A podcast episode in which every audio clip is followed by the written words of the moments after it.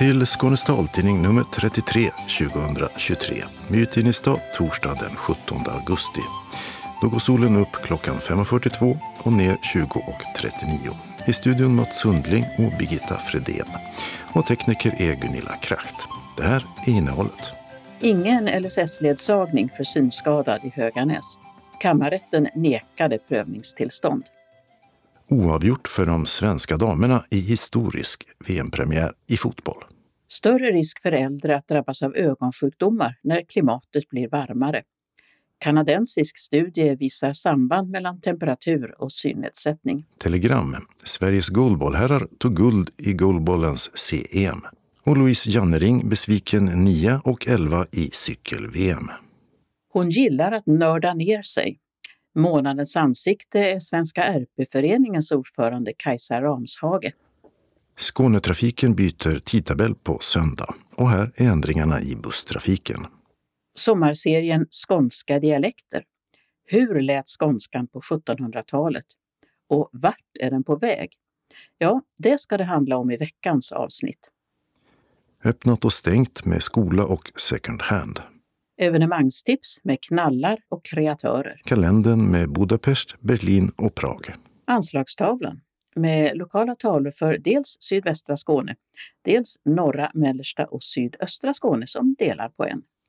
Och allra sist redaktionsrutan. Nu har vi nått vägs ände. Det säger Eleonora Alfors i Skäret i Höganäs kommun till taltidningen. Hon har just fått besked att kammarrätten inte kommer att ta upp hennes överklagan till prövning. Eleonora Alfors nekades, som vi berättat tidigare, LSS-ledsagning av Höganäs kommun. Hon överklagade till förvaltningsrätten som, likt kommunen, inte ansåg att hon har tillräckligt stora svårigheter i sin dagliga livsföring och avslog överklagan. Eleonora Alfors och hennes juridiska ombud ansökte då om prövningstillstånd i kammarrätten. Något som den nu alltså säger nej till.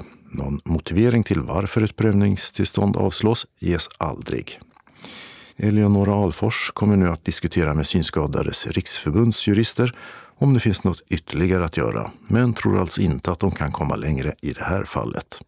Det som återstår är då att börja från början med en ny ansökan till kommunen. Men i nuläget är Eleonora Alfors inte säker på att hon orkar göra det, säger hon till tidningen. Just nu spelas det allra första världsmästerskapet för damer i five-a-side eller blindfotboll i Birmingham. Och för första gången har Sverige ett lag. Så hur har det gått i den historiska premiären och matchen efter det? Vi ringde upp huvudtränaren Mark Blake. Det blev 1-1 och vi gjorde det första målet i VM-historien på damsidan i Färjestad. Och våra målvakt Måberg kastade bollen hela vägen in i mål. Så det var fantastiskt kul. Det kommer alltid förbli historiskt. Hur gick det idag då mot Japan? Vi var väldigt nära till oavgjort. Det blev 1-0 till Japan. Uh, men vi hade gjort otroligt stor förbättring för matchen igår. Och vi hade en träning igår eftermiddag när vi behövde liksom justera det som hade hänt i första matchen när vi inte riktigt kom igång med vårt spel. Och idag klaffade allting. Sen gjorde de ett väldigt, väldigt bra mål, låg skott i hörnan. Väldigt bra mål helt enkelt. Och vi hade chanser, vi hade skott på mål. Men vi lyckades inte få en boll. Däremot är vi ganska glada över hur det gick och vi spelade väldigt bra så det känns väldigt, väldigt kul. Är Japan ett mer, eh, har de hållit på längre? Mycket, mycket längre, ja.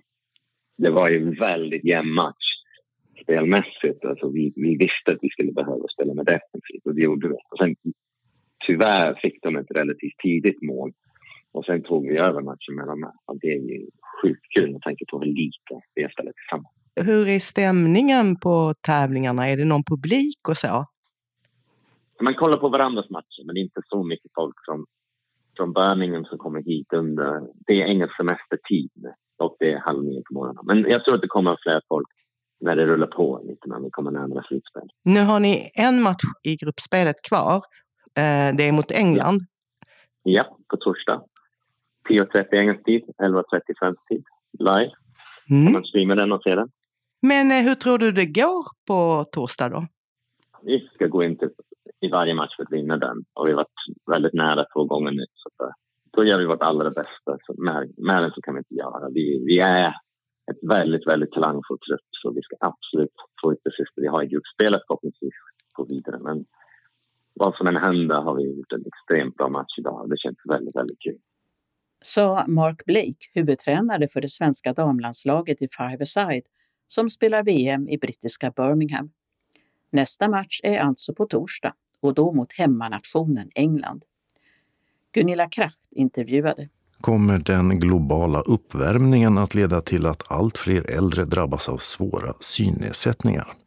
Ja, forskare vid universitetet i Toronto i Kanada har följt 1,7 miljoner äldre amerikaner som bor kvar i sina födelsestater och hittat en kraftigt förhöjd risk för synnedsättning för de som bor i ett varmare klimat. Men exakt vad det skulle bero på går inte att utläsa av studien. Det säger docent Stefan Lövgren, ögonläkare vid Sankt Eriks ögonsjukhus i Stockholm. Författarna har ju inte lagt fram någon bra förklaring till varför de ser det här resultatet. Att äldre pensionärer i USA som bor i kallare delstater skulle ha friskare ögon än de som bor i varmare delstater. De har, framför ju några förslag eller spekulationer på vad det skulle kunna bero på.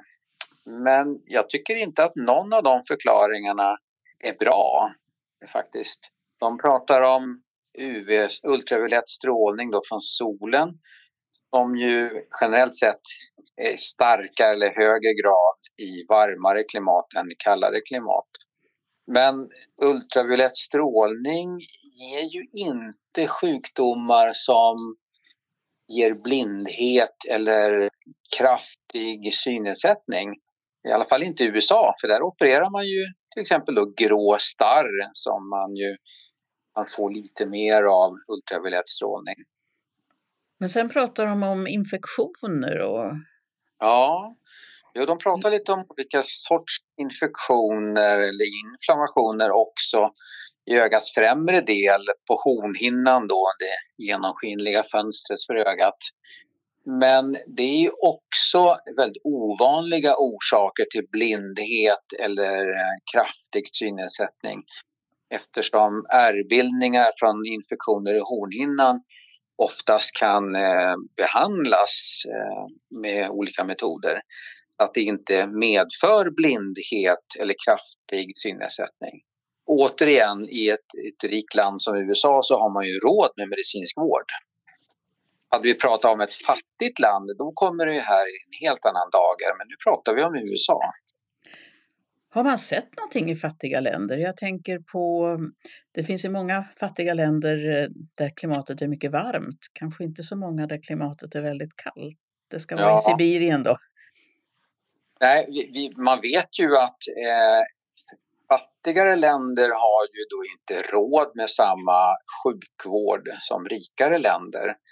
Det innebär ju att behandlingsbara ögonsjukdomar går tyvärr med blindhet för att man inte har råd att operera sig. Det är ju därför grå starr är världens vanligaste orsak till blindhet, fast det är en behandlingsbar sjukdom. Men då är det för att man i fattiga länder inte har råd att operera sig. Eh, samma sak kan man väl säga gäller infektioner ju som är vanligare i varmare klimat. Men bor man i ett någorlunda utvecklat land så har man ju råd att behandla infektioner som då inte leder till lika stor synnedsättning. Ett par andra teorier som de kanadensiska forskarna för fram är att den högre förekomsten av synnedsättningar på varmare platser skulle bero på luftföroreningar. Svag teori, anser Stefan Lövgren. Eller på nedbrytning av folsyra, ett B-vitamin som minskar risken för åldersrelaterad makuladegeneration, gula fläcken. Men Stefan Lövgren har inte hittat några säkra belägg för att solstrålning minskar halten av folsyra. Man vet inte vilka ögonsjukdomar det rör sig om i studien eftersom de som ingick i studien blev tillfrågade om sin synstatus, men inte om sin diagnos.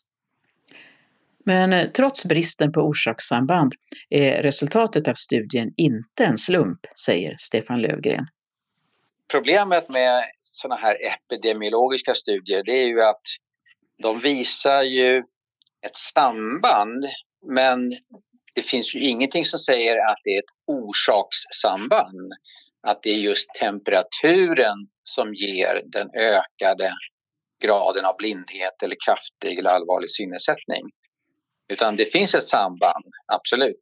Det har de visat. Det är statistiskt signifikant och eh, det är ett stort material. Det var ju, jag vet inte vad det var, över en miljon. Två miljoner tror jag det var. Två miljoner amerikaner, ja. Så sambandet finns där, men det finns inget stöd i den här artikeln för det, de har inte studerat orsakssambanden. De har, de har inte kunnat studera det för att det finns ingen information om vad det är för sjukdomar de här människorna har. Den informationen har inte författarna tillgång till. Det är ett samband men det är ingen som har kunnat visa att det är ett orsakssamband. Studien visar alltså att den som bor där medeltemperaturen ligger över 15 grader Celsius löper 44 procents högre risk att drabbas av grav synnedsättning än den som bor där medeltemperaturen ligger under 10 grader. I Sverige, Stockholm, var årsmedeltemperaturen 8,8 grader 2022. Forskarna tittade också på om sånt som utbildning och inkomst påverkade synstatusen hos deltagarna. Det gjorde det inte. Däremot en annan faktor som Stefan Lögren tycker var intressant, nämligen etnicitet. Det som jag tyckte var också intressant, det var ju att den här trenden att ju varmare klimat det är, desto mer sjukdom blir det. Den var ju egentligen mest prominent för vita. Det var väldigt svag trend, eller ingen trend alls, för eh, det de kallar det hispanic, spanskättade människor. Och för det som de kallar då African, afroamerikaner, där var det inte heller någon jättestark temperaturtrend. Så att, eh, trenden var, var tydlig för vita men inte för de andra två etniciteterna. Det är ju också väldigt intressant. Hur, hur kommer det sig? Ska vi förklara det med att afrikaner och, och spanskättlingar kommer från varmare klimat och så säga, är deras kroppar gjorda för att tåla det bättre och deras ögon då tål det bättre än vita. Sådana här typer av studier det är de som är hypotesgenererande, det vill säga de skapar mer frågor än vad de besvarar. Det är ett jättebra, en jättebra metod för att vaska fram intressanta hypoteser. Men sen måste man då sätta sig ner, kavla upp ärmarna och gräva vidare för att försöka få svar på vad är det som gör då att man har sett det resultatet? Vad är det för sjukdomar det handlar om? Grå starr kan inte förklara det här. Eh, infektionsskador på hornhinnorna kan inte förklara det här mönstret. Utan då är man tillbaka till det som de trycker mest på och det är ju då eh, åldersförändringar i näthinnans gula fläckområde. Eh, det är ju absolut en sjukdom som kan ge blindhet och kraftig synnedsättning. Så min gissning är att många av de här människorna har gula fläcken-förändringar. Och det pågår ju extremt mycket forskning kring det. Vad är det för orsaker till, till åldersförändringarna i gula fläcken i näthinnan? Men jag har inte hört någonting om temperatureffekter. De kanadensiska forskarna är på grund av sina resultat oroade för vad ökningen av jordens medeltemperatur skulle kunna innebära för vårdens resurser och Stefan Lögren håller med. Global warming kommer ju att kunna bli ett stort problem om, det, om man kan visa att det är faktiskt temperaturhöjning som ger ökad mängd blinda människor. Då kommer ju global warming att bli ännu mer bekymmersamt för oss människor. Inte bara naturkatastrofer utan även större eller högre grad av, av synnedsättning. Men eh, där är vi ju inte då vi får försöka spara på miljön i alla fall, oavsett om det räddar ögonen eller inte. Sa docent Stefan Lövgren, ögonläkare på Sankt Eriks ögonsjukhus i Stockholm. Reporter var Birgitta Fredén. Sverige vann goalbollens C-EM i holländska Rotterdam. I finalen i söndags slog svenskarna Ungern med 11-5. En revansch för den inledande knappa förlusten mot samma lag i gruppspelet. I det slog Sverige också Bulgarien och Italien, sen Nederländerna i kvartsfinalen och Frankrike i semin. Guldet innebär att guldbollherrarna går upp till B-EM-nivån igen, vilket var målsättningen. Spanien gör dem sällskap efter att ha tagit bronsmedaljen.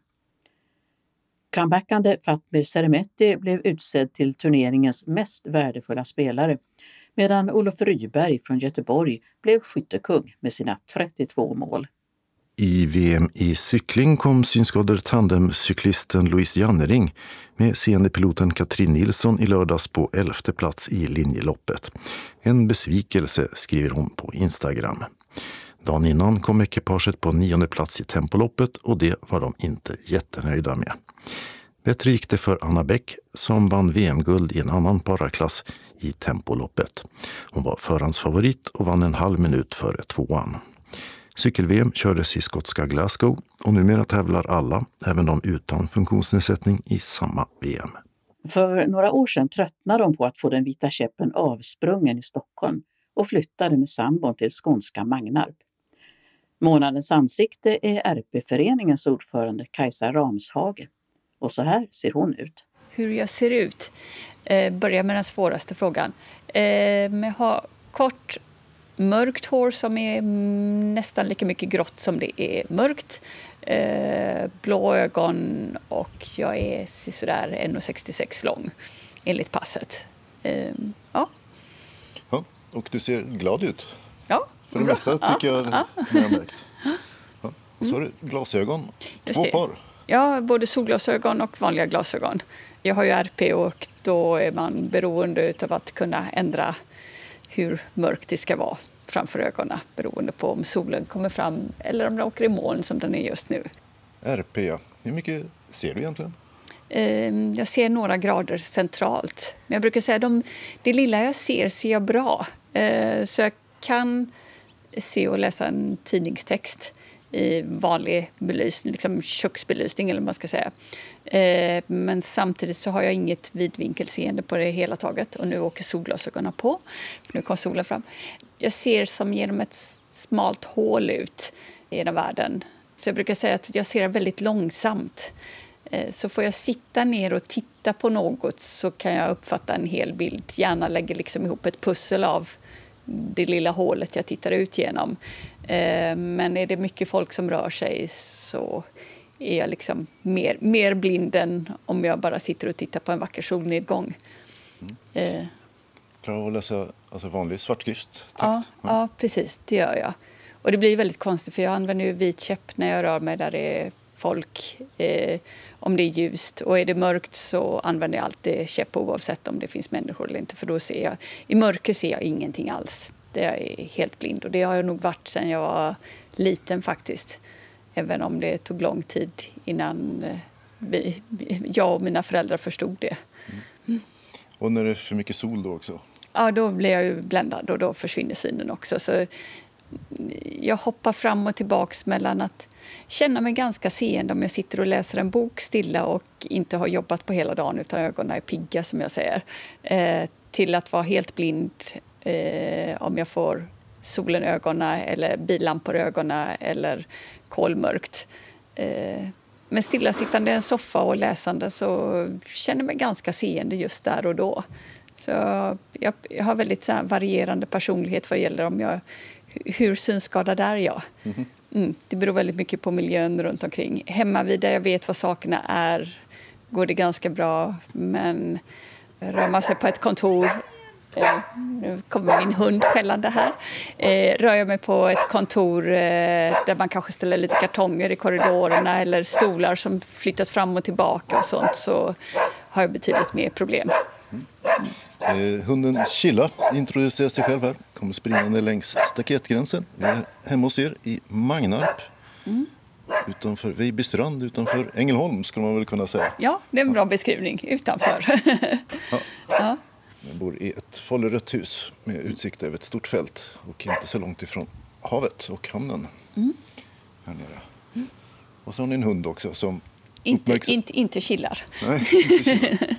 Det var en speciell hund. Den är svart. Här kommer du. Hej, hej. Hej, hunden. Svart huvud och vit kropp. Mm. Det var en mullvadsjägare från Holland. Ja, när upptäckte du att du såg dåligt första gången? Det brukar ibland kunna komma smygande, så smygande så att man inte märker det.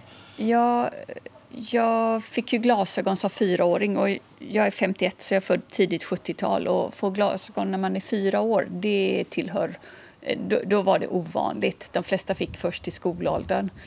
Men det var för att jag var så kraftigt översynt och då talade läkarna om för mi- mina föräldrar att eh, hon kommer inte bli helt bra i med glasögonen för det går inte att kompensera för så grava synfel. Så att jag fortsatte snubbla var liksom ingenting som mina föräldrar reagerade på utan de tänkte att ja, ja, det var det här med glasögonen, de hjälpte inte helt, läkarna sa ju det. Så det var först när jag var 13 och vi, jag hade varit och tränat och mamma hade handlat och hon bad mig öppna ytterdörren men vi hade glömt att tända ytterlampan. Och jag såg inte dörrhandtaget och hon trodde att jag skämtade. Och jag tyckte att hon var en korkad mamma, sådär som 13-åringar kan tycka. När föräldrar inte förstår någonting. Jag sa ju att jag inte såg. Hur kunde hon inte fatta att jag inte såg? Det var ju kolmörkt. Här kan man inte se. Och då gick det upp för mina föräldrar att jag såg kanske lite sämre i mörkret än vad andra människor gjorde. Och sen när jag skulle, ville ta körkort när jag var 17 år och 9 månader då tyckte de att det kanske är bäst att kolla det här med ditt mörkerseende innan du lägger massa pengar på ett körkort. Och då konstaterar man på Sahlgrenska att eh, jag såg inget alls i mörker. Eh, och sen med tiden så har mitt synfält krympt också. Normalt seende ser ju nästan eh, 180 grader utåt sidorna. Och för mig så är det ett par grader i mitten som jag ser. Ja, Så du la din hand på mikrofonen här. Ja, den var, såg ju, den, var, den var utanför mitt synfält, Ah, absolut. Ja, förstår jag. Och det försvinner ju inte bara från sidorna utan det är ju neråt och uppåt också. Eh, och det värsta som finns när man då har RP och inte ser uppåt det är om man går in i skåpsluckor. Och det allra, allra värsta är det när man själv har glömt att stänga skåpsluckan. Då har man ingen annan att skylla på ens en gång. och blir lite arg och avreagerar sig och skriker över hur dum den var som lämnade skåpsluckan öppen. Ja, RP, Mm. det betyder oftare än andra ögonsjukdomar i unga år också. Ja, eh, det varierar väldigt mycket. Det är ungefär 300 olika diagnoser numera med olika genetisk orsak. Och en del blir ju gravt synskadade och i stort sett blinda när de är 20-årsåldern. Och andra kommer med i föreningen när de är 40-50-årsåldern och har upptäckt att det fanns en orsak till att de tyckte det var jobbigt att köra bil när det var mörker. Eh, till vardags så arbetar du eh, med IT. Ja, jag jobbar med IT. Jag jobbar på Helsingborgshem eh, med en titel som heter IT-arkitekt. Men det handlar helt enkelt om att man ska få olika IT-system att fungera tillsammans och att data ska flöda mellan dem så att man inte behöver sitta och mata in om och om igen. Utan nu för tiden är de flesta system ute på företag sammankopplade till stor del. Och så behöver man byta ut något system och då behöver man fundera på okej, hur kopplar vi ihop det nya systemet med de befintliga och ja, på vilket sätt och hur. Datorer, är det din grej sedan länge? Eller? Ja, jag har jobbat, jag började en gång i tiden som programmerare. Jo, jag har jobbat sedan jag var ja, 22-årsåldern med, inom IT. Då ser du skärmen, tänker jag. Ja, det gör, däremot har jag svårt att se muspekan. Så jag är expert på kortkommandon. Eh, och sen har jag börjat öva på att använda talsyntes. Och eh, jag gick faktiskt en punktskriftskurs. Inte för jag tror jag kommer behöva det i närtid, men jag ville veta hur lång tid kommer det ta för mig att bli duktig på det här så att man kan använda det professionellt och konstatera att eh, det behövs mycket övning. Alltså lära sig grunderna går ganska lätt och snabbt. Men för att få upp någon läshastighet så behöver man nog studera ganska flitigt. Men jag hoppas på att när synen börjar bli så dålig att jag faktiskt ska att den inte ska bli abrupt sämre utan fortsätta i samma takt ungefär som den gjort hittills. Eh, programmerare, de jag har träffat har varit, eh, vad ska jag säga, de har nördat ner sig Ja. i, i för andra kanske lite udda saker. Ja. språk till exempel? Lära sig mm. fornsumeriska eller, ja. eller någonting sånt? Jo, det, fin det finns ett stort drag och sånt i, okay. i IT-branschen och kanske framför allt bland programmerare. Och, och jag gör också lite sådan att jag kan snöa in på något. Jag håller på med, sambo jag med cidertillverkning hemma med äppelcider. Mm. Mm, det är jätteskoj. Jag testar lite olika vad man kan göra. Vi har hund, det kan man också nörda ner sig mycket i. Eh, har en 3D-skrivare, det kan man också nörda ner sig väldigt mycket i hur man ska... Vad är det för grejer på 3D-skrivaren? Eh, mest här praktiska lösningar hemma. Precis eh, sambon och jag har tagit fram ett litet ställ och laddningsställ för de olika grejerna man behöver ladda. Hörlurar och mobiltelefon och så, så att man kan ställa upp det i skåp, halsskåpet hemma på ett bra sätt. Eh, litet galler och fixa i brevlådan så att inte posten blir blöt när det regnar och det lägger sig vatten i botten på brevlådan. Mm. Lite så små grejer som man egentligen, det borde antagligen, det finns säkert. Men så vill vi ha det precis så, så att det passar för oss. Och, ja. Mm. Fixa grejer. Ja, ja, Och så träna hund då kanske som kommer ja. här och sniffar på micken. Ja. Den får du inte äta upp. Nej. Hej. ja, precis. Eh, där håller vi på med lite spår och apportering. Och så har vi hållit på nu under våren med något som jag tycker är väldigt roligt, eh, specialsök. Det är på samma sätt som man tränar eh, hundar som letar droger för tullen och liknande, eller polisen. Eh, samma sorts träning, men vi kör inte med något knark utan då har man en leksak som kallas kong som hunden ska leta efter. Och sen kan de här bitarna, klipper man sönder den så blir mindre och mindre bitar för hunden att leta efter och så gömmer man dem inomhus eller på ett släp till exempel för fordon eller ute i trädgården och så ska hunden söka upp bitarna och markera. Eh, I vårt fall så vill vi att hon ska stå stilla med nosen riktad mot den grejen hon letar efter. Och hon tycker det är vansinnigt skoj. De som hör dig hör att du inte kommer härifrån. Nej, precis. Från västkusten. Ja, mm. precis. Eh, jag kommer från Kungsbacka strax söder om Göteborg.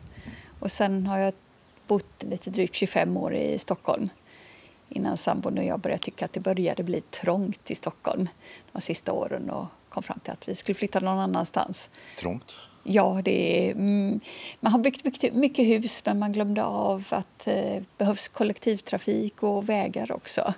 Så det blev, när, man, när man som jag åker med vit käpp i kollektivtrafiken så blev det ju Folk sprang över käppen så den gick sönder, folk sprang över käppen så den gick sönder och sprang vidare till sin tunnelbana. Och där någonstans började jag bli väldigt less på Stockholm och kände att det här går inte längre. Det började kännas otryggt helt enkelt. Det kändes som nästa steg blir att någon tacklar mig ner på spåret och springer vidare. Det låter lite som nidbilden av stressade stockholmare. Ja, tyvärr finns det vissa sanningar. Nu får jag väl lägga till, inte alla stockholmare. Jag har ju själv varit stockholmare. Så. Men eh, tyvärr för många som betedde sig sämre och sämre. Ja, varför Skåne då? Och Magnarp? Det är vackert här. Mm. och vi funderade på Göteborgstrakten, men det blir, vad jag har hört från synskadade vänner där så är det lite samma sak som i Stockholm. Det blir trängre och folk knuffar och beter sig sämre och sämre. Och vi vill gärna ha någon form av sjö eller hav eller någonting sånt i närheten. Och då blev det till sist eh, Magnarp. Skälderviken, mm. inte så långt härifrån. Nej, precis. Faktiskt. Ja. Stort hus och stor trädgård ni har. Ja, det var ju idén att odla lite. Eh, Sen kunde vi inte så mycket om odling innan vi började, men eh, man lär sig efterhand. Jordgubbar eller smultron? Det, det är smultron på den sidan mm. och jordgubbar på den sidan. Och, och lök av något slag? Sedan ser allting lite tilltufsat ut efter den där eh, stormen Hasse som drog in här. Men lite tomater finns det i alla fall. Ja, de ser utan problem. Ja, de lyser rö röda. Mm. Det finns eh, sorter av tomater som är gröna Eh, de tänker jag aldrig odla, det är ingen större mening med tror jag. Jag kommer aldrig hitta dem. RP-föreningen, ja, Retinitis mm. pigmentosa, mm. det är du ordförande för. Vad är det? Ja, det är en förening för alla som antingen har en... Numera så börjar RP faktiskt bli, måste jag börja med namnet RP. Det börjar bli lite föråldrat namnet. Mm. Eh, vi funderar på att byta namn på föreningen. Ehm, men det är ju väldigt väl etablerat också med RP-föreningen. Men RP betyder ju egentligen retinitis pigmentosa. Ehm, men vad vi i föreningen räknar med är alla ärftliga degenerativa näthinnesjukdomar. Och degenerativ betyder att den eh, ja, blir sämre helt enkelt. Så näthinneförtviningar som är ärftliga helt enkelt. Och då har man ju Stargards, man har eh, LCA, Lebers och eh, det finns en massa olika varianter. Så alla som har det är välkomna och även alla anhöriga eller andra som är intresserade eh, som ögonläkare, optiker, syncentralspersonal. Eh, vi vi vill sprida information om dels hur det är att leva med RP men också vad pågår inom forskningen. Det var där det startade en gång i tiden med RP-föreningen. Att det mm. var så svårt tidigt 90-tal att få reda på någon information. Och idag är vi lite drygt 600 medlemmar. Och vi är en branschförening inom eh, SRF. Och orsaken till det är att vi ser att vi har väldigt mycket gemensamt och kan ha väldigt, väldigt bra nytta av varandra. I RP-föreningen är vi väldigt bra på forskningen. Vi arbetar också med att ordna träffar så att man får ja, lära känna andra i samma situation. Sedan ser vi att SRF har ju den stora styrkan att vara betydligt större och eh, arbeta mer med politiska frågor som vi också har nytta av i RP-föreningen. Skulle vi som en liten patientförening med 600 medlemmar komma och säga att vi tycker det är bra om det är ticksignaler på övergångsställena så jag är ledsen, det är väldigt få som skulle lyssna på det. Mm. Jag tror till och med en del kommuner skulle man nog säga att vi har ingen som har RP som bor i den här lilla kommunen. För det kanske man inte känner till i någon liten kommun. Så där. Nu drar jag till med Ragunda bara för skojs skull, fast jag inte vet om vi har några medlemmar där. Eh, så då kanske det hade blivit nekat. Och här ser vi ju att det finns en jättestyrka med SRF. RP brukar ju slå igenom när man är ung. Har ni mm. en yngre medlemskåren säger SRF också? Ja, det har vi. Merparten av medlemmarna är i yrkesverksam ålder. Men det finns ju också barn som är medlemmar och föräldrar till barn som har RP. Sen har vi en del äldre också givetvis, för det är ju inte så att folk hoppar av från föreningen när de har massa bra kompisar och liknande bara för att de passerar pensionsåldern. Mm. Men huvuddelen ligger, jag skulle nog gissa på om man tittar på en så här klassisk klockkurva, eh, nu håller jag på att vifta på mikrofonen igen, där. Eh, klassisk klockkurva så är väl merparten mellan 30 och 60 ungefär i den stora medlemsgruppen. Sa Kajsa Ramshage, ordförande för RP-föreningen i Sverige. Reporter i Magnarp var Mats Sundling. På söndag den 20 augusti har Skånetrafiken tidtabellskifte och det betyder några permanenta ändringar i trafiken och mest av allt i Lund och Malmö. I Lund blir Lund C den nya knutpunkten för kollektivtrafiken där man kan byta mellan tåg, bussar och spårvagn. Bussarna försvinner å andra sidan från Botulsplatsen och flyttas. Botulsgatan får hållplatsen Botulsplatsen och Stora Södergatan vid H&M hållplatsen Stortorget. Meningen är att det ska bli betydligt färre bussar i stadskärnan och bättre framkomlighet för cyklister och gående. Alla bussar ska också stanna vid Clemenstorget. Stadsbusslinje 2 får en ny körväg och går mellan Värpinge och Nova via Lund C. Från Lund C kör den eh, liksom hittills stadsbuss 5 via Kung Oskars väg till hållplatserna Marknadsplatsen och Företagsvägen Nova men inte via Botusplatsen och inte heller hållplatserna Tingshuset, Rallargatan och Västerkyrkan. Den som vill till dem kan ta linje 2 från hållplatserna Västertull och Marknadsplatsen eller linje 4 från hållplatserna Polishuset och Fasanvägen. Den som hittills åkt från den ena till den andra ändan av tidigare linje 2 behöver byta till femmans buss på till exempel Lund C. Stadsbusslinje 3 ska gå mellan Nöbbelöv och Linnero via de centrala delarna av Lund. Den kommer inte längre köra slingan på Möllevångsvägen. Istället finns det två nya hållplatser på Baravägen. De heter Margaretavägen och Möllevångsvägen. Och den sistnämnda ersätter också hållplatsen Kävlingevägen. Linje 3 stannar också på den nya hållplatsen Botulfsplatsen på Botulfsgatan medan hållplatsen Lundagård ersätts av hållplatsen Domkyrkan.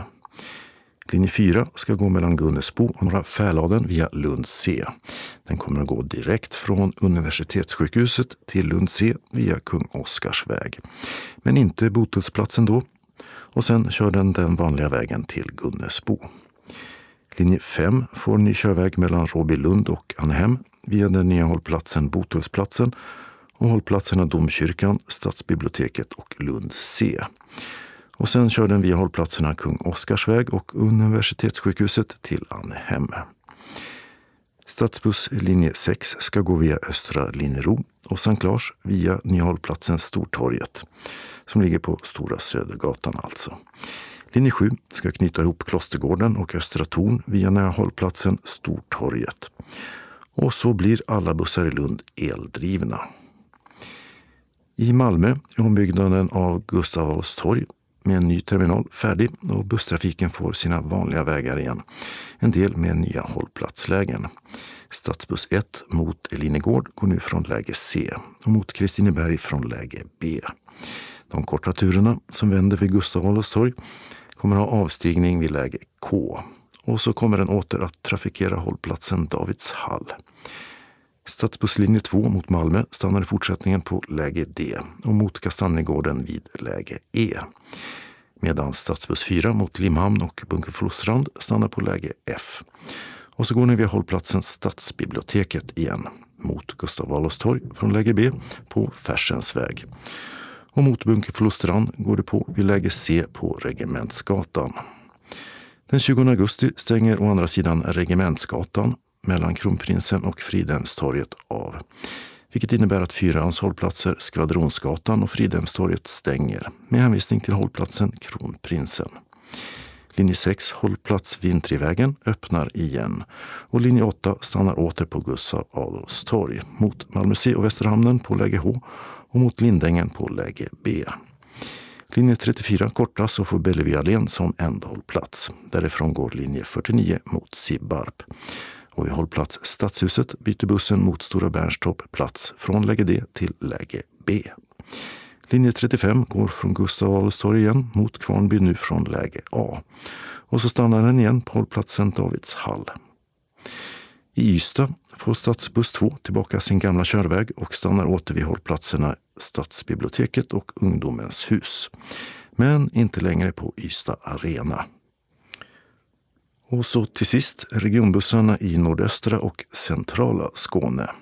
Linje 177 börjar stanna vid hållplatsen Kabbarps smedje till nytta för elever vid Folkhögskolan Vilan.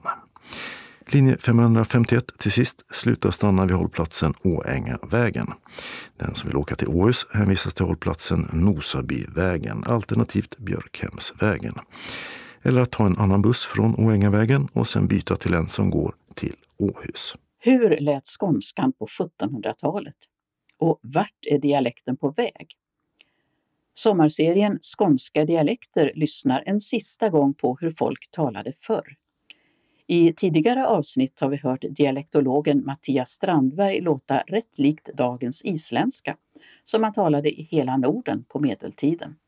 Så hur blev skånskan vi känner den till? Och när var dialekterna som mest olika varann?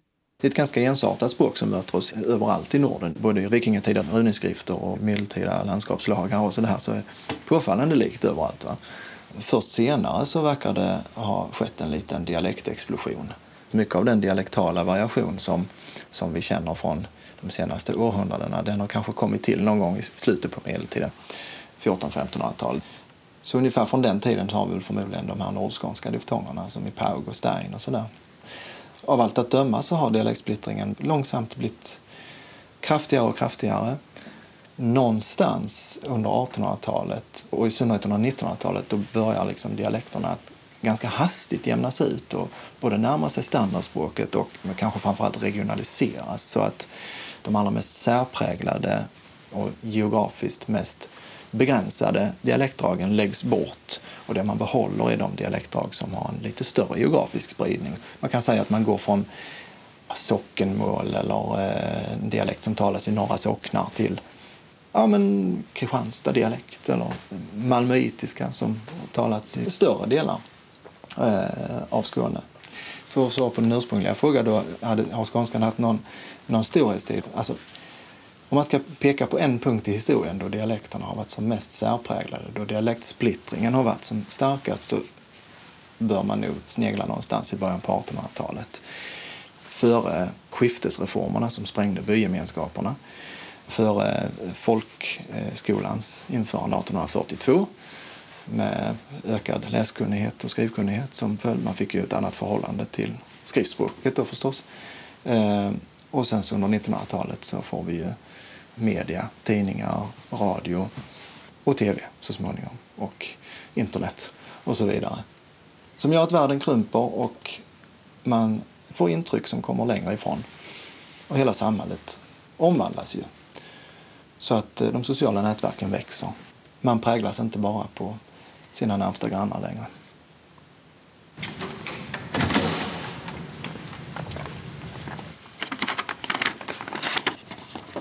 Det är från hela Sverige i den här boken. Från lite olika håll.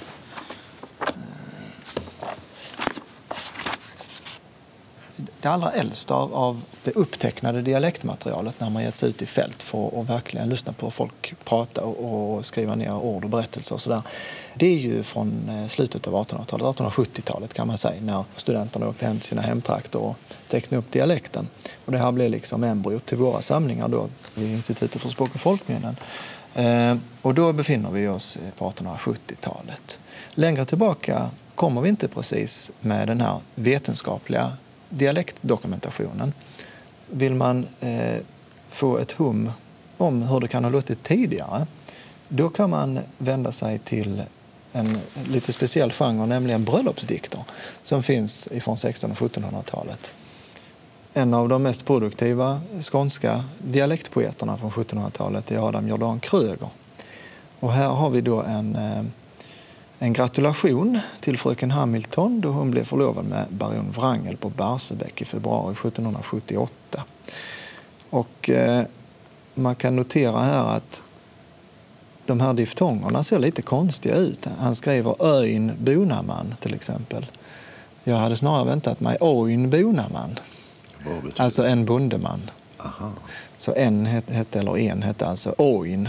Ö-I-N? Ja, alltså han skriver ö-i-n.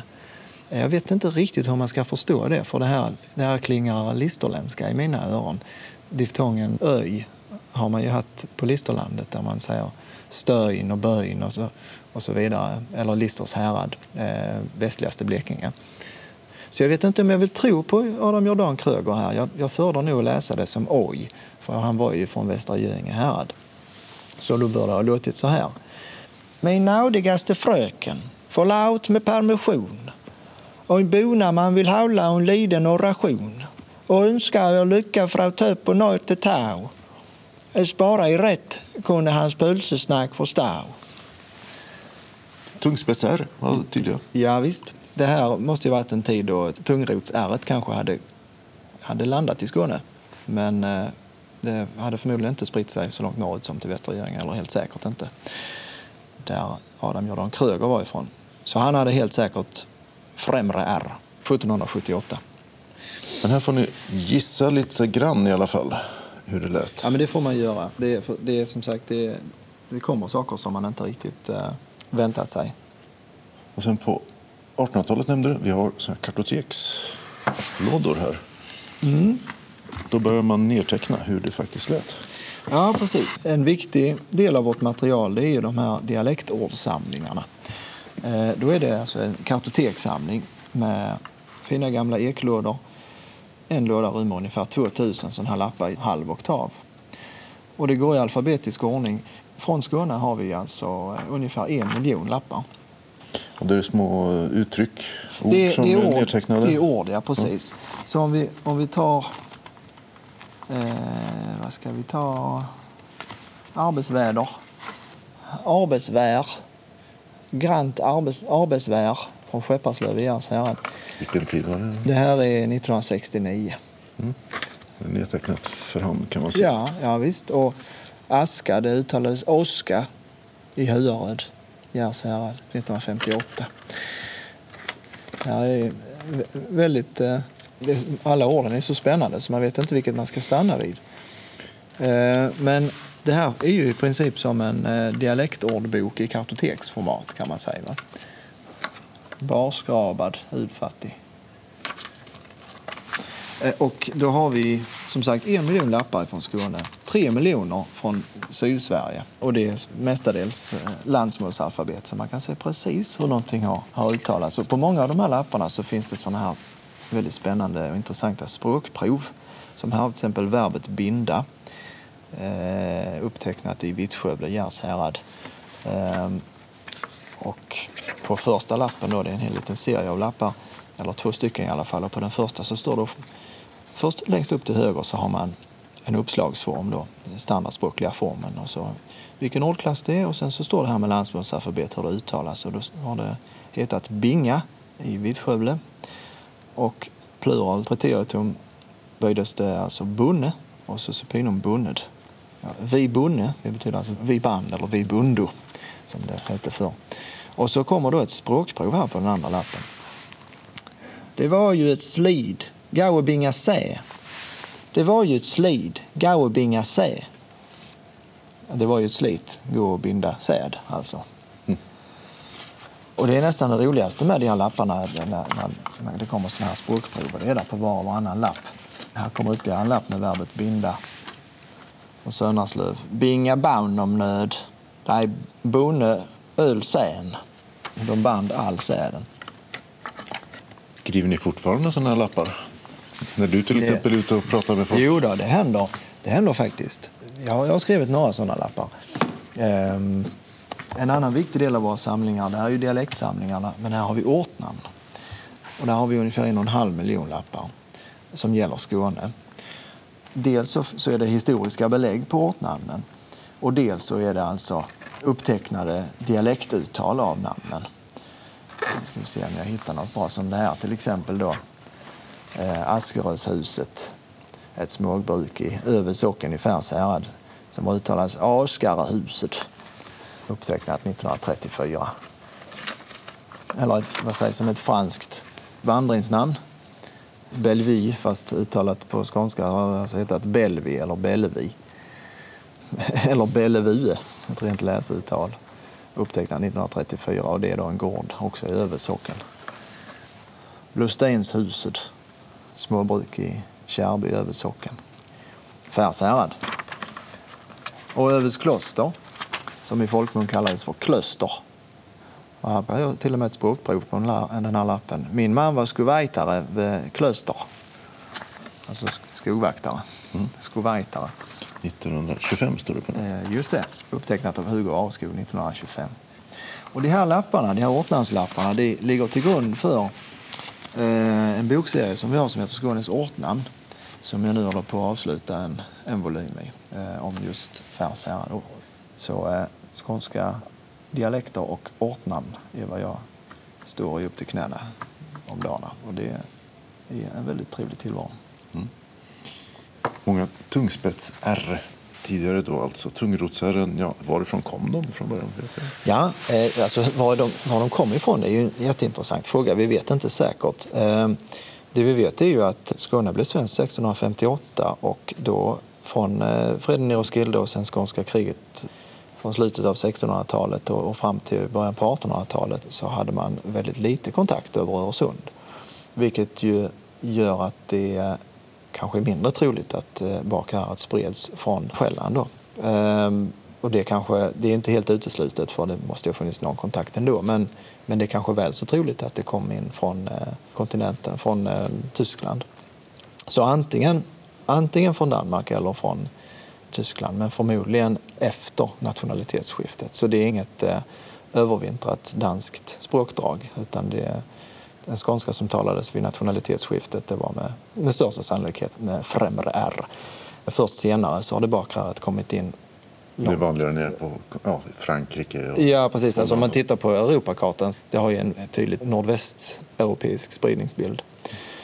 Hur kom det in då? Vilka var det som började med det först? Vet vi det? Nej, det vet vi inte egentligen. Eh, Man brukar väl säga att det kanske hade sitt ursprung i eh, Frankrike. Och det finns närmast en skröna om att eh, någon högt uppsatt person eh, i franska hovet på 1600-talet, eller varför inte Solkungen själv, hade bakar som talfel då alltså. Och, eh, och att folk då i hans närhet tog upp detta, eh, apa efter det och att det sen blev ett, ett mode. Och, som spreds? Ja, och det, det, är ju oklart då om, om detta verkligen är ursprunget till det. Det är ju ganska fantasifullt. Men det verkar ju i alla fall som det här bakröret har uppstått eh, någonstans, eh, ja men kanske i Frankrike. Eh, och sen hoppat från stad till stad och varit ett slags överklassfenomen som sen så småningom också har spritt sig ut på omkringliggande landsbygd. Ehm, det var lite status? Det var status, absolut. Och så att man kan ju då tänka sig, en, en gång i tiden så har det varit väldigt fint att ha bakre R. På landsbygden så hade man främre R och det var väl då, ansågs väl då vara ålderdomligt och bonnigt kan man tänka sig. Att, men idag är det ju precis tvärtom. Så att pendeln kan svänga. Och nu då? Vart är vi på väg nu med skånskan? Ja, det finns ju inte så mycket forskning om den nutida skånskan. Så att eh, det är mest anekdotisk evidens man har att hålla sig till. Men eh, det är klart att eh, det har varit en ganska så hastig dialektutjämning under 1900-talet och det har gjort att de gamla skånska dialekterna som talades på landsbygden för att de är väldigt marginaliserade nu. Det är svårt att blicka framåt. Vi, vi, vi vet för lite om hur den talspråkliga variationen ser ut idag. Vi skulle behöva ge oss ut och spela in och göra uppteckningar. Eh, Men det är rätt många som säger sig ha hört att det är mindre dialekt idag jämfört med tidigare. I Malmö till mm, exempel. Mm, det. det. är färre som pratar den här klassiska. Ja, precis. Och med klassisk skånska menar man då kanske ja, 1900-talets regionaliserade skånska alla Peps Persson eh, typ till exempel. Eh, ja, jo men eh, så är det ju säkert. Och det beror väl dels på inflyttning och dels på det är svårt att säga vad det egentligen beror på. Men det, det har ju varit mycket tal på sistone om att eh, barn nu för tiden, många barn inte har eh, bakre R längre utan att det främre äret verkligen har börjat gripa om sig i Skåne. Och det där har nu förekommit ganska länge att barn har kunnat ha, ha främre R men det har ofta då berott på att en eller båda föräldrar har varit inflyttade kanske. Nu verkar det vara så att detta kan hända utan att någon av föräldrarna är inflyttade från något annat landskap. Så det är ju intressant om det stämmer. Um, nej, men vi får väl se om det bakre äret visar sig bli en slags historisk parentes i den skånska språkhistorien eller inte. Mm, tillbaka till 1700-talet kanske? Ja, precis. Till, till, tillbaka till, till den tiden. Mm. Ja, eller för all del till omkring år 1900 hade man ju fortfarande främre R. Ja, en sak brukar man kunna vara säker på det är att språk är under ständig förändring i alla fall. Ja. Diftongerna då? Mm. Jo, det är väl också en sån där sak som eh, kanske lever farligt. Eh, det finns ju också den här varianten som man hör ibland att eh, talare använder en skånsk intonation, en skånsk språkmelodi, men i övrigt har en slags centralsvensk fonologi, centralsvenska konsonanter och vokaler. Alltså den, den, här typen av skånska som låter så här, va? Eh, som har gått under olika där man har satt olika etiketter på den, till exempel lundensiska och, så, och så vidare. Nu slutar jag prata så.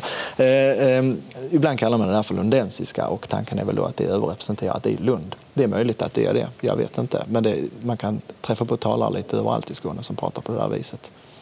Och blir det vanligare? Ja, förmodligen. Men eh, det återstår att se. Vi, vi skulle behöva undersöka detta bättre.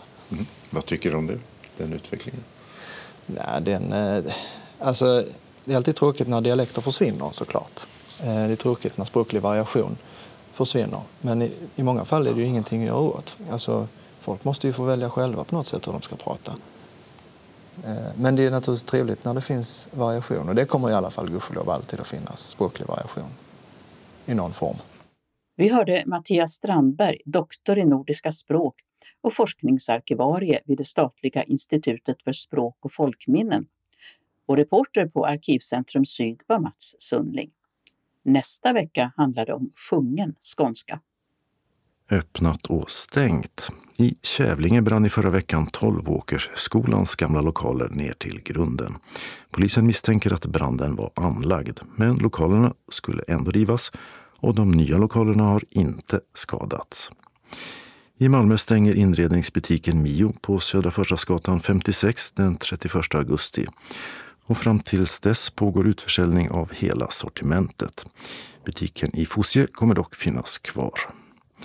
Och I Helsingborg har second hand-butiken Nytt och Bytt bytt adress från Karlsgatan till större lokaler på Bruksgatan 15. Och samtidigt bytt till ett nytt namn. Nu heter butiken Lita Exclusive Second Hand med lite dyrare gamla kläder alltså. Evenemangstips. Slottsdagarna på Sofiero inleds den 17 augusti och varar till den 27.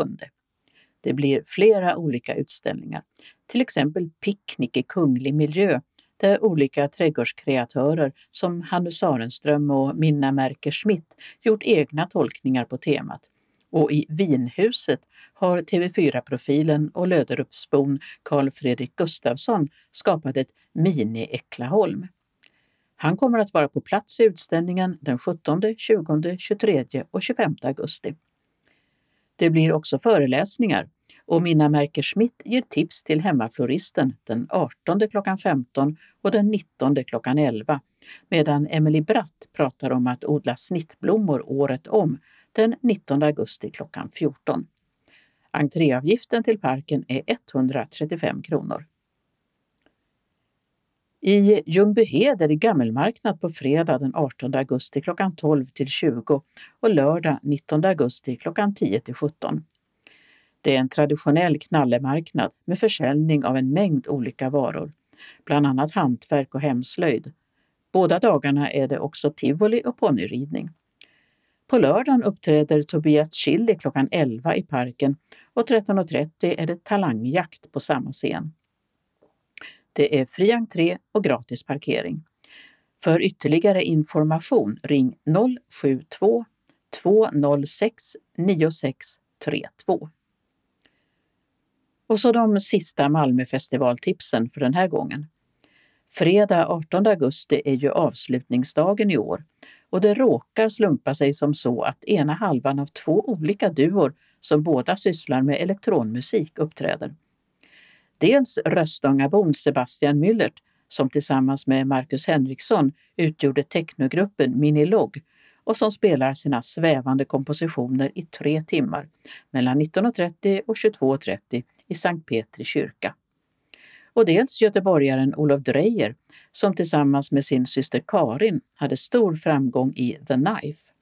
Nu är han aktuell med ny musik som soloartist men på Malmöfestivalen är han DJ och spelar upp till dans på gatuscenen mellan 21.30 och 23. I Rydsgård arrangerar scoutkåren sin årliga loppmarknad den 20 augusti mellan 13 och 15 på Scoutgården med adress Vinkelgatan 5. Det kostar 20 kronor i inträde och förutom loppisföremålen finns också kaffe och korv till försäljning. Den 24 augusti är det Ukrainas nationaldag och då anordnar Malmö Stands with Ukraine, en stödgala för Ukrainas folk på Moriska paviljongen i Malmö Folkets park från klockan 19. Medverkar gör bland andra operasångarna Loa Falkman, Leila Sherzai och Vasil Sashuk, trumpetaren Håkan Hardenberger, sångerskan Miriam Aida, gitarristen Chico Lindvall, singer-songwritern Rickard Lindgren och författarna Marisol M och Ida Börjel. Biljetterna kostar 350 kronor och kan köpas via Tixter, telefon 0771 47 70 70 och Moriska paviljongens hemsida. I Rinkaby i Kristianstad kommun äger Lilla byfestivalen rum 25 och 26 augusti med ett femtontal olika både svenska och internationella artister. Festivalen öppnar klockan 15 på fredagen och först på scen är jazzgruppen Malin Österband 16.20. Sist ut är rockbandet Winterland klockan 23.20. Första artist på lördagen är den kanadensiska singer-songwritern Lisa Hart klockan 15. Hon återkommer 20.30 och då tillsammans med den bulgariske gitarristen Bojan Pinter. Och festivalens sista konsert börjar klockan 23 med gitarrlegendaren Janne Schaffer. En tvådagarsbiljett kostar 400 kronor. För en dag är priset 250 och biljetterna säljs via biljettkiosken.se. Gatufestivalen NGBG går av stapeln den 2 september på Norra Grängesbergsgatan i Malmö klockan 12 till 24. På ett 40-tal olika scener spridda längs gatan som sträcker sig mellan Amiralsgatan och Lönngatan uppträder olika band och DJs, framförallt sådana som är verksamma i närområdet. Det blir också matservering och marknadsstånd och inträdet är fritt. Lödde marknad äger rum 2 september mellan 10 och 16. I Folkets husparken i Löddeköpinge centrum blir det bland annat fyndmarknad, musik och dansuppträdanden och försäljning av korv och våfflor. På Hovdala naturområde vid Hovdala slott utanför Hässleholm är det vandrardag den 3 september mellan 9 och 15. Det finns flera olika leder att välja mellan. Den kortaste är 3 kilometer och den längsta 20. I deltagaravgiften på 100 kronor ingår ett matpaket och vinsten går till ett vattenprojekt som Rotary Doctors driver i Kenya. För att få matpaketet anmäler man sig på mejladressen hhvf2017 gmail.com. Och dit vänder man sig också för att få mer information. Och det går också att ringa 070 145 1768. Och HHVF står för Hässleholm Hovdala vandrarförening som arrangerar tillsammans med Hässleholm Rotary Club. Kalendern för vecka 34 2023 inleds måndagen den 21 augusti då det är 55 år sedan Sovjetunionen och en del övriga Warszawapaktsländer invaderade Tjeckoslovakien och satte stopp för den så kallade Pragvåren. Det reformprogram med bland annat pressfrihet och möjlighet till ett mer demokratiskt flerpartisystem som Tjeckoslovakiens nya ledare Alexander Dubček inlett tidigare under året. Alla Warszawapaktsländerna deltog inte. Rumänien och Albanien vägrade och Albanien lämnade sedan pakten i protest mot invasionen. I friidrotts-VM i Budapest är det final i diskus, förhoppningsvis med de svenska OS-medaljörerna Daniel Ståhl och Simon Pettersson. Det är internationella dagen till minne av terrorismens offer, en FN-dag och det är alla pensionärers dag. Jon och Jonna har namnsdag. Tisdagen den 22 augusti firar vi Henrietta och Henrika. I riksdagen är det interpellationsdebatt om bland annat elstöd, risker med artificiell intelligens och rättigheter för ukrainska flyktingar. Debatten sänds via riksdagens webb-tv. I FN-kalendern är det internationella minnesdagen för människor som fallit offer för våldsdåd relaterade till religion eller andra trosuppfattningar. Onsdagen den 23 augusti är den europeiska minnesdagen för stalinismens och nazismens offer och också en FN-dag till minne av slaveriet och dess avskaffande. För 50 år sedan gick Janne Olsson, en fånge på permission, in på Handelsbankens kontor vid Norrmalmstorg i Stockholm beväpnad med en k-pist. Han tog gisslan och krävde 3 miljoner kronor, en flyktbil och att den beryktade brottslingen Clark Olofsson skulle föras till honom i banken. Den 28 augusti upplöstes dramat genom att polisen sprutade in gas i valvet där rånarna och gisslan satt. Ingen skadades. Janne Olsson avtjänade sitt straff och har sedan inte dömts för något medan Clark Olofsson fortsatte begå våldsbrott. Norrmalmstorgsdramat gav upphov till begreppet Stockholmssyndromet som innebär att gisslan i en hotfull situation börjar sympatisera med gisslantagarna. Bengt Westerberg, tidigare partiledare för Folkpartiet, fyller 80 år. Han har fokuserat mycket på funktionshinderfrågor. Publicisten och politikern Mats Svegfors fyller 75 år. Han har varit chefredaktör för Svenska Dagbladet, VD för Sveriges Radio och landshövding i Västmanland. I Zimbabwe i södra Afrika hålls presidentval samt val till senaten och nationalförsamlingen. Signe och Signhild har namnsdag. Och så är det köttbullens dag. Torsdagen den 24 augusti är det Bartolomeus namnsdag ett sällsynt namn som finns kvar i almanackan eftersom det är ett gammalt helgonnamn. I Sverige finns det 84 personer som heter Bartolomeus. Bara åtta av dem har det som tilltalsnamn. I Ukraina är det nationaldag till minne av självständighetsförklaringen 1991. Det är 20 år sedan Carolina Klüft tog guld i sjukamp i VM, som då hölls i Paris. Fredagen den 25 augusti gratulerar vi Lovisa och Louise. För 50 år sedan spelade det svenska damlandslaget i fotboll sin första officiella landskamp, 0-0 mot Finland i Mariehamn. De svenska framgångarna i friidrotts-VM 2003 fortsatte med guld i tresteg för Christian Olsson och silver i höjdhopp för Stefan Holm. Det är Uruguays nationaldag. Lördagen den 26 augusti ska Armand Duplantis försvara sin världsmästartitel när finalen i stavhopp vid friidrotts-VM i Budapest avgörs under kvällen. Gabon i Västafrika väljer president och nationalförsamling. Och för alla mattar och hussar gäller att inte glömma bort att det är alla hundars dag. Och så har Östen namnsdag. Söndagen den 27 augusti firar vi Rolf och Raul och det är Raoul Wallenberg-dagen. Raoul Wallenberg Academy delar ut Raoul Wallenberg-priset till en person som verkar i hans anda. Pristagaren får 100 000 kronor och en miniatyr av den bronsportfölj som Ulla Gustav Kreitz skapat och som är en del av minnesmärkena över Wallenberg i Stockholm och New York. I fjol fick Fred Taikon priset för sitt arbete för romers rättigheter. I Berlin samlas parlamentariker från länderna kring Östersjön till den årliga Östersjökonferensen, där de under tre dagar diskuterar viktiga frågor för regionen som miljö, energi, arbetsmarknad, hälsa och välfärd. De kan inte fatta beslut utan kommer med rekommendationer till sina regeringar. I London har det blivit dags för Notting Hill-karnevalen med två dagar av karibisk musik, dans och mat som säljs i cirka 300 matstånd. Lite mer än Malmöfestivalen alltså. Å andra sidan räknar man med en miljon deltagare, varav 50 000 i själva karnevalståget. Författaren Kerstin Ekman fyller 90 år. I Legimus hittar man ett stort antal av hennes böcker på punkt och inlästa, på svenska och på andra språk. Skådespelaren Peter Stormare fyller 70 år. Det är arkeologins dag. Moldavien firar nationaldag.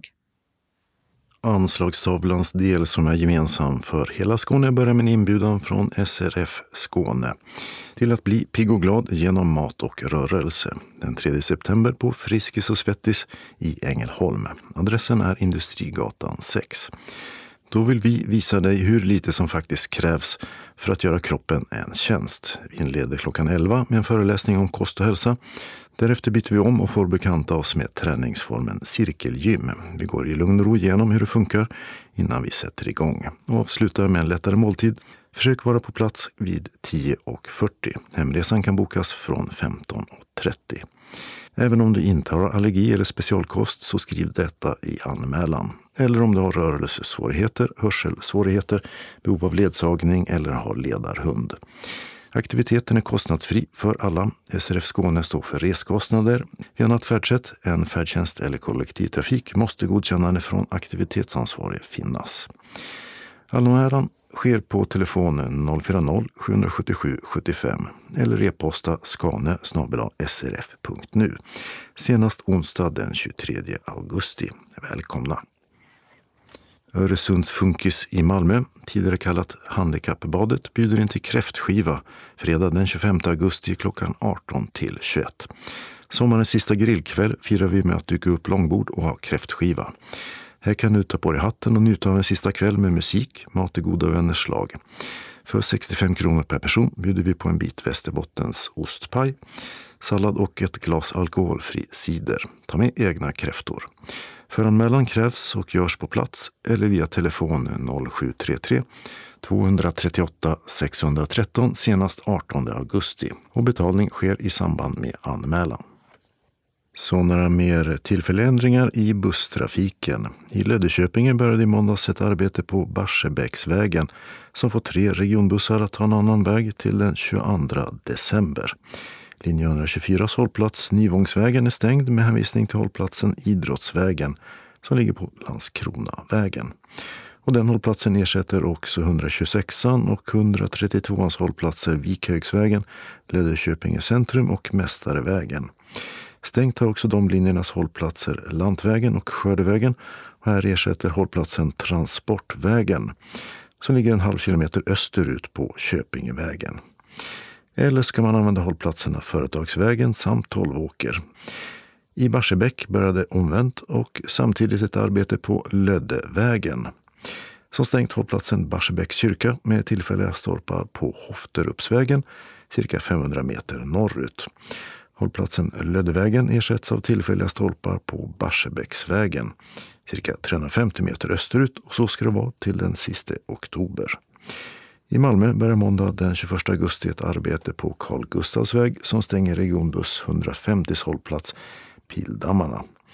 Med hållplatsen Tandvårdshögskolan som ersättning. Och samarbete stänger också stadsbuss 3 hållplats Pildammarna med hänvisning till hållplatsen Anneberg. För trean är också hållplatsen Södervärn läge A ersatt av Södervärnsplan C.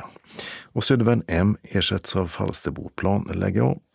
Och den sista ersätter också Södervärnsplan läge A. I Hässleholm har man börjat ett arbete på Baxländsgatan som stängt stadsbuss 2 hållplats Baxländsgatan läge A. Den ersätts av hållplatsen Getornskroken A. Hållplatserna Västerskolan samt Bokalyckan, bägge läge A, är också stängda och ersatta av en tillfällig stolpe på Kaptensgatan 120 respektive 350 meter åt sydost. I Kristianstad började i veckan ett arbete på Möllebacken som stänger hållplatsen Siktvägen med hänvisning till hållplatsen Kupolvägen eller Nosaby Löparevägen drygt 300 meter bakåt bussens färdriktning på Möllebacken. Och I Helsingborg slutligen började den 21 augusti ett arbete på Romares väg som från klockan 7 till den 8 september klockan 16 stänger hållplatsen Rådmansgatan. För linje 3 ersätter en tillfällig stolpe 150 meter åt sydväst på samma gata. Och för linje 6 ersätter en stolpe lika långt bort fast söderut på Norra Stenbocksgatan. Den lokala delen av anslagstavlan är idag delad i två lokala delar. Här är den för sydvästra Skåne. SRF Malmö Svedala välkomnar först till sin dagverksamhet. Måndag 14 augusti klockan 13 till 15 träffas vi och umgås med lite fika och diskuterar aktuella nyheter. Tisdag den 15 augusti klockan 13 till 15.50 blir det bingo och fika. Anmäl dig till kansliet senast klockan 10 samma dag. SRF Malmö Svedala hälsar att det är augusti igen och då ska vi såklart ha vår populära kräftskiva på föreningen Vendelsfridsgatan 13 i Malmö. Vi träffas fredag den 25 augusti klockan 18 och det serveras också räkor för er som föredrar det. Efter det äter vi västerbottenspaj med sallad. Som medlem betalar man 150 kronor, övriga 250. Vill man ha något att dricka så finns det till självkostnadspris. Avgiften betalar man in på bankgiro 192 96 45 eller swisha till 123 077 80 50 senast den 23 augusti. Behöver man inbetalningskort så meddelar kansliet vid anmälan. Färdtjänsthem kan beställas till 21.30. Anmälan senast måndag den 21 augusti till kansliet. Och glöm inte att meddela om du vill ha kräftor eller räkor vid anmälan. Hjärtligt välkomna önskar styrelsen. SRF Malmö Svedala har också ett informationsmöte måndag den 4 september klockan 18 på föreningen. Vi berättar om höstens planerade aktiviteter och studier och tillsammans tar vi sedan fram förslag på aktiviteter och studier till nästa år. Föreningen bjuder på en enkel förtäring. Färdtjänsthem kan beställas till 19.30. Anmäl dig till kansliet 040 25 05 40 eller info srfmalmo.se senast måndag den 28 augusti. Välkommen hälsar styrelsen. SRF Malmö Svedala har också en onsdagsträff på föreningen den 6 september klockan 13. Färdtjänsthem kan beställas till 15.30. Mathem är Sveriges ledande butik på nätet och har varit verksamma sedan 2009. Vi får besök av deras Mats Andersson som är ansvarig för alla deras offentligt upphandlade kunder och större organisationer och företag. Han kommer att berätta om hur du kan handla mat i din butik online och få varorna levererade hem. Vi serverar en smörgås och en kaka till kaffet. Är du medlem kostar det 50 kronor, övriga betalar 70. Anmäl dig till kansliet senast onsdag den 30 augusti och berätta då om du har allergier eller specialkost. Betala in till föreningens bankgiro eller med Swish senast måndag den 4 september. Glöm då inte att skriva Mathem och namnet Varmt välkomna önskar styrelsen. SRF Malmö Svedala bjuder också in till sopplunch.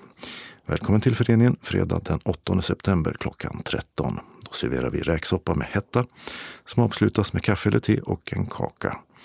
Medlemmar betalar 50, övriga 70 kronor. Vill du vara med så anmäl dig till kansliet senast onsdag den 30 augusti och betala till föreningens bankgiro. Glöm inte skriva räksoppa och namnet på deltagaren eller att anmäla allergi eller specialkost. Färdtjänsthem kan beställas till 15.30. Välkomna hälsar styrelsen. Och SRF Malmö Svedala bjuder till sist också in till konsertföreställningen Två och en Steinway med Lill Lindfors, Nils Angren och Jan Lundgren.